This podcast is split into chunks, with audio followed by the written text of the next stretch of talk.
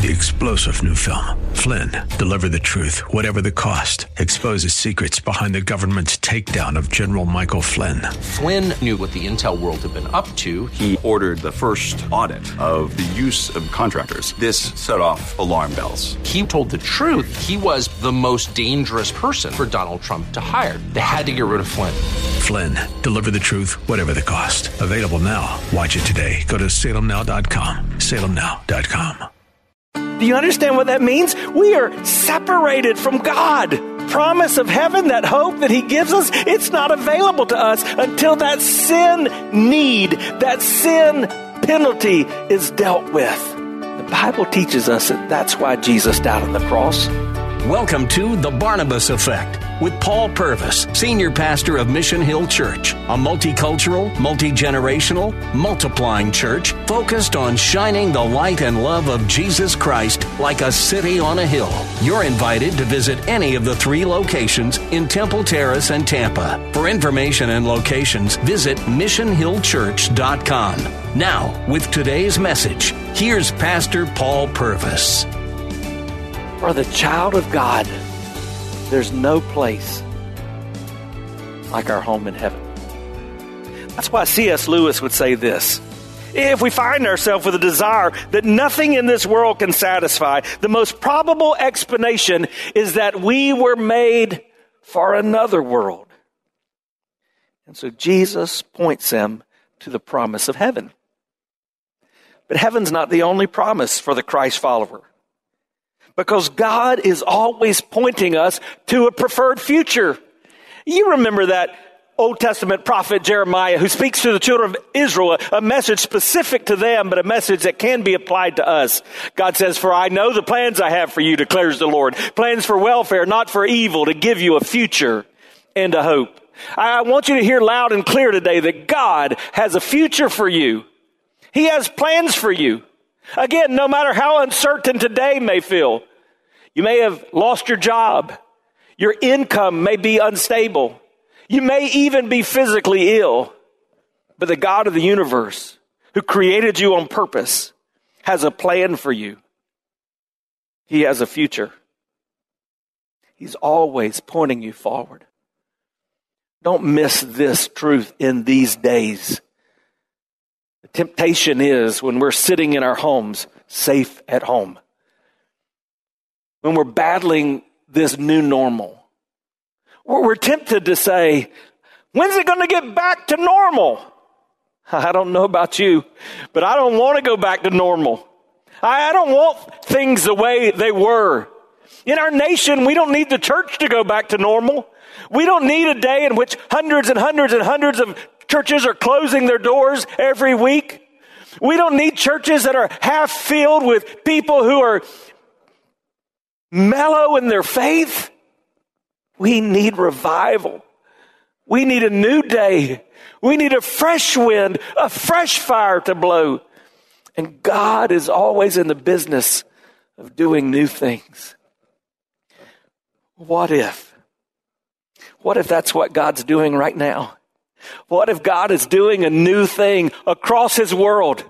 What if he really has, as someone said, sent us all to our rooms so that we can just sit and think about what we've done and come out better for it? What if he is trying to raise up the church for a new day, for a new work, for a new season? Oh, may God continue to point us to his preferred future. God is always full of promise. I would ask you today, are you resting in His promises? Are you standing on the promises of God? God is always full of promise, but there's a second truth I want you to get from this passage. God is always providing a pathway. God will make a way. I think it's Don Moen that wrote that little chorus that says it beautifully. God will make a way when there seems to be no way. He works in ways we cannot see. He will make a way for me. He will be my guide. hold me closely to his side. With love and strength for each new day, God will make a way. God will make a way. God's always providing a pathway. So, again, in a moment where I would just ask you to, to stop and focus, whatever you're dealing with right now, hear me say this based on the authority of Scripture God will make a way. After Jesus talks about our heavenly home, Thomas opens his mouth and he inserts his foot. How would you like to be Thomas? You only show up a few times in the Bible, and you're not known for your greatest deeds. You're known for your weakest moments. This is one of those.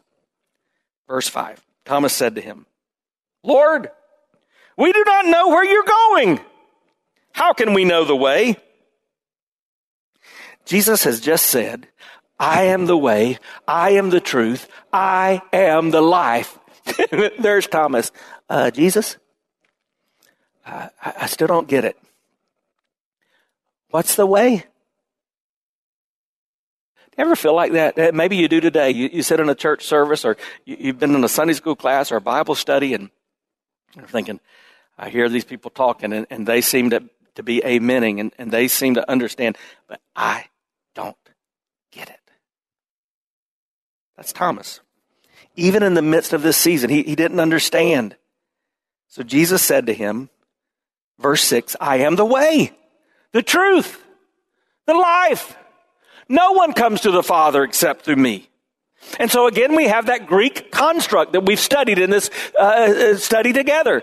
Ego eimi, where it literally says, I, I am.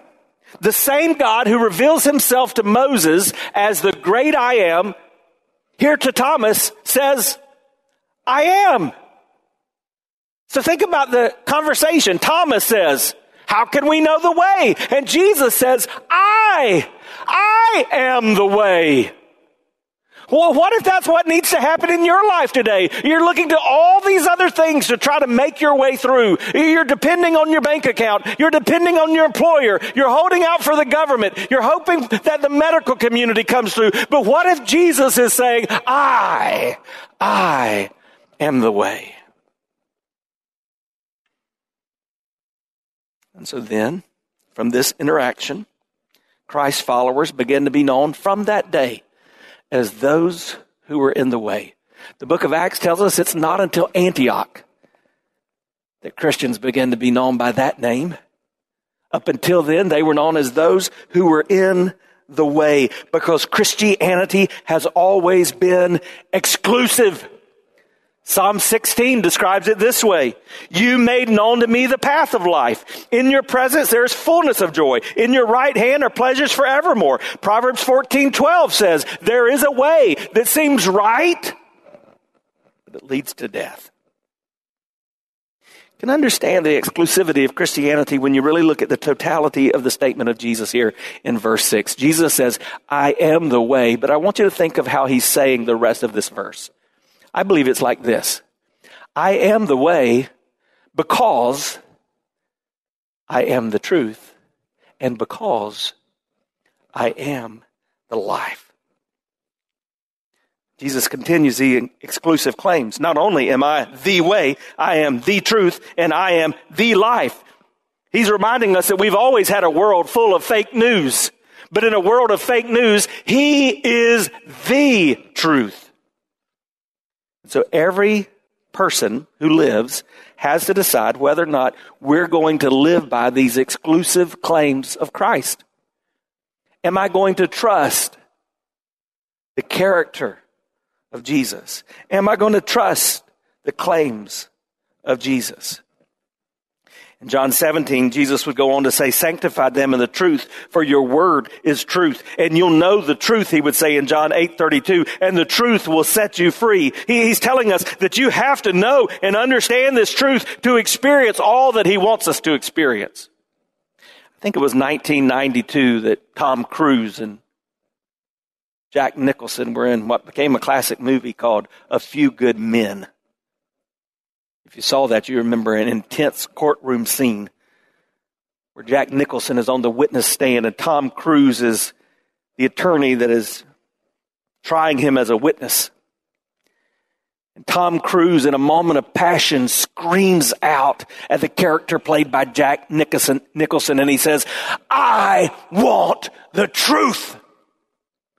And as only Jack Nicholson could, he replies, You can't handle the truth. You know what I've discovered? We live in a world in which a lot of people can't handle the truth. Can you handle the truth? Here's the truth Jesus didn't come so that we might experience behavior modification. He came that we might experience personal transformation. See, your greatest need is not to be better because your greatest need is not that you are bad. Your biggest problem is that you're dead. That's what the Bible says we are without Christ. We are dead to sin. Do you understand what that means? We are separated from God. That means that promise of heaven, that hope that He gives us, it's not available to us until that sin need, that sin penalty is dealt with. Bible teaches us that that's why Jesus died on the cross.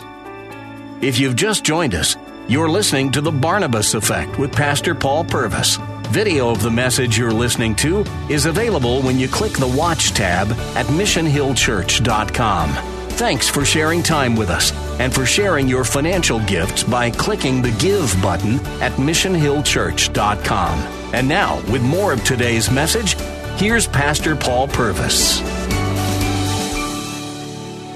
Romans 5 8 puts it this way Christ demonstrated his love in that while we were still sinners, God, Christ died for us.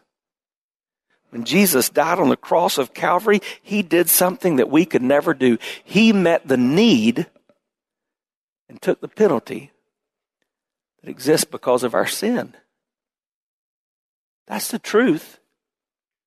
He's the only way to be right with God. There is no other way. That's Christianity.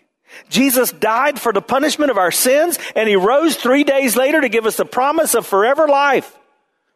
That distinguishes us from every other truth claim. Atheism says there is no God, there is no heaven. So you do what you want to do. You eat, drink, you be merry. Universalism says everybody's going to heaven. So again, it really doesn't matter what you do. Inclusivism says Jesus is a way.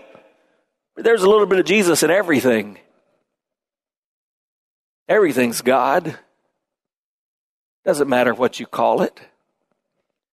Christianity is exclusivism. It's what the Bible teaches. There's only one way to heaven, and that is through Jesus Christ. He's the truth. That's why Jesus would be even more bold. He would say, I am the way because I am the truth, and because I am the life. Think about that. I'm the life. It's all about me. You look at this verse of scripture and you begin to understand how could, how could anyone say that the Bible doesn't claim that Jesus is God? He makes it very clear. So when in our lives, we make it about anything other than Jesus, when we make it about us, we put ourselves in competition with Him. Because it's all about Him. So just do a quick survey of your life. See, most of our anxiety, most of our worry, our fear, our trouble comes from the fact that we're stressed about those things we touch, those things we can lose. Jesus is promising something that we can never lose life in and through Him. All the things that you call life, those things you touch, see, feel, those things you long for, that's not life. A, a relationship, a, a home, a, a car, a great job, that's not life. Those are cheap imitations, false idols, and in difficult days like worldwide pandemics, those false idols are exposed because they all fail. Governments can't give you life. Doctors can't even give you life. But Jesus gives you life. Think of how John must have felt when he wrote these words. Revelation chapter 1 When I saw him, I fell at his feet, though dead, but he laid his right hand on me, saying, Fear not. I'm the first and the last, the living one. I died, and behold, I'm alive forevermore. I have the keys of death and Hades. He is life. Well, I wish we could take the time to go throughout this whole passage because Philip he kind of takes some of the heat off of Thomas. He really gets confused. In verse 8, it says, Philip said to him, Lord, show us the Father, and that will be enough for us. and some of us play that game with God. God, if you would just do this, then that'll be enough. I'll lay my life before you. I'll serve. I'll give. I'll work hard. If you just do this. That's been the game humanity has played, and Philip is playing it here. Jesus, just show us the Father. In fact, he was wanting something everybody's wanted. If you just show me God, reveal yourself to me, and I'll believe. Give me a sign. I'll believe. Not faith, but lack of faith. Think about what he had seen. He was there when the water was turned to wine. He was there at the feeding of the 5,000. He was there at the healing of the blind man. He watched the lame man walk and on and on and on, but it wasn't enough for Philip. I guess I would ask you today, is Jesus enough for you? He's told you He's the way because He's the truth and because He's the life. Is that enough? Verse 9, it says, Jesus said to him, Have I been with you so long and you still do not know me, Philip? That had to sting. But I wonder if, as we walk through these troubles, Jesus would look at some of us, people like me. I, grew up in a Christian home. I professed Christ for many, many years. And yet sometimes my attitudes and my actions, could Jesus ever say, Paul, do you even know me? Hmm. Well, we all feel like there are days when we need more of God.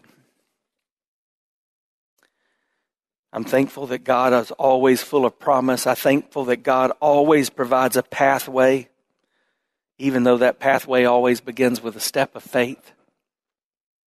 But I'm thankful for one more thing. Because as I read John 14, I see that God always gives us peace. Jesus has this discourse with Philip and the other disciples. He talks about obedience. He talks about the promise of the Holy Spirit, the helper that will come. He again and again and again just challenges them to have faith. But then he says this in John 14, 27. Peace I leave with you. My peace I give to you. Not as the world gives do I give to you. Let not your heart be troubled. There it is again. Neither let it be afraid. God is always full of promise.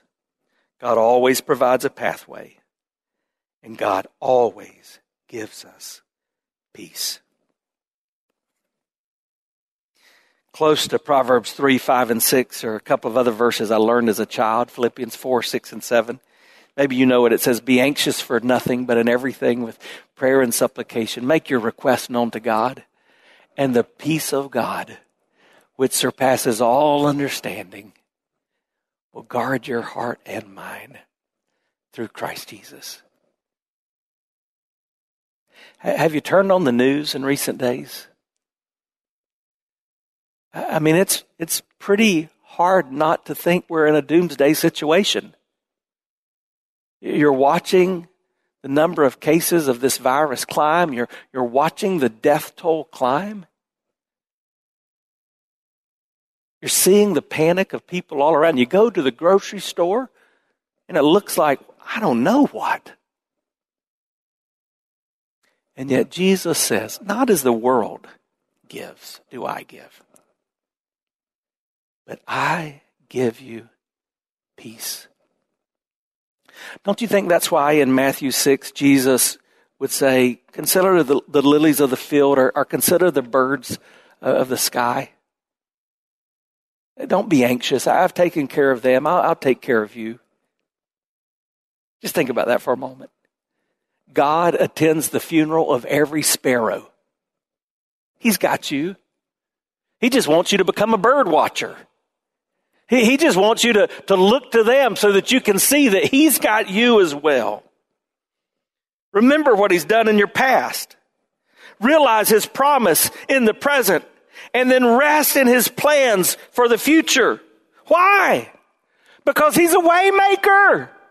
He's a promise keeper. He's a light in the darkness. That's who he is. Believe Jesus is saying to you, I, I promise you a future. And in that future, I'm the path. I'm the path to your future. And when you walk down my path, I'll give you peace in the present. That'll calm your greatest fears. But you got to come to me.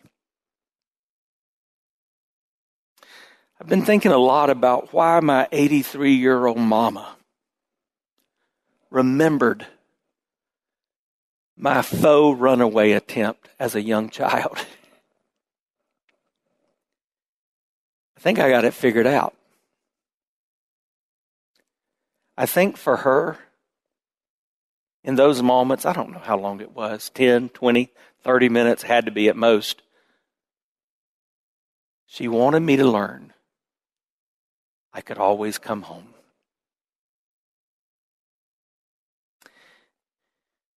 Maybe you're worshiping with us today.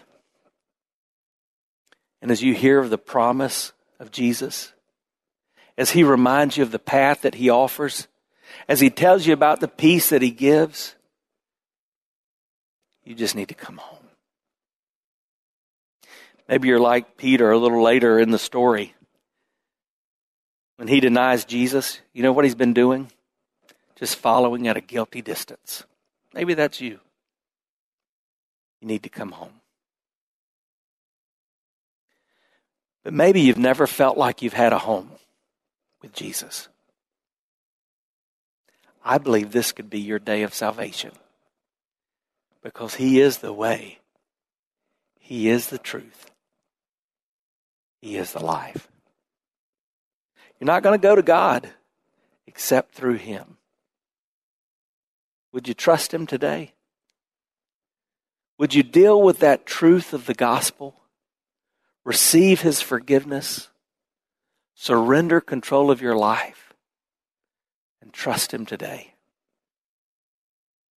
What I'm really doing is asking you to, to take the knee, to bend, and surrender. So maybe where you're watching, where you're worshiping, you would just do that. You would surrender the control of your life to Jesus. It's not hard. You've just got to acknowledge that you need Him because you're a sinner. You've got to believe that Jesus died on the cross for the forgiveness of your sin. And you've got to let Him take control of your life. You've been listening to The Barnabas Effect with Pastor Paul Purvis, an outreach of Mission Hill Church. If you're looking for answers to difficult questions or searching for a church home, you're invited to any of the three locations in Temple Terrace and Tampa. Details and directions at missionhillchurch.com. The Barnabas Effect is here to provide listeners like you with biblical truth and spiritual encouragement. But it can't be done without your financial support. Go to missionhillchurch.com and click on the Give tab. Your financial support helps us reach those seeking truth about God and themselves. Thank you for giving at missionhillchurch.com. Weekdays at 9 a.m. Be encouraged by The Barnabas Effect with Pastor Paul Purvis on Faith Talk, AM 570 and 910.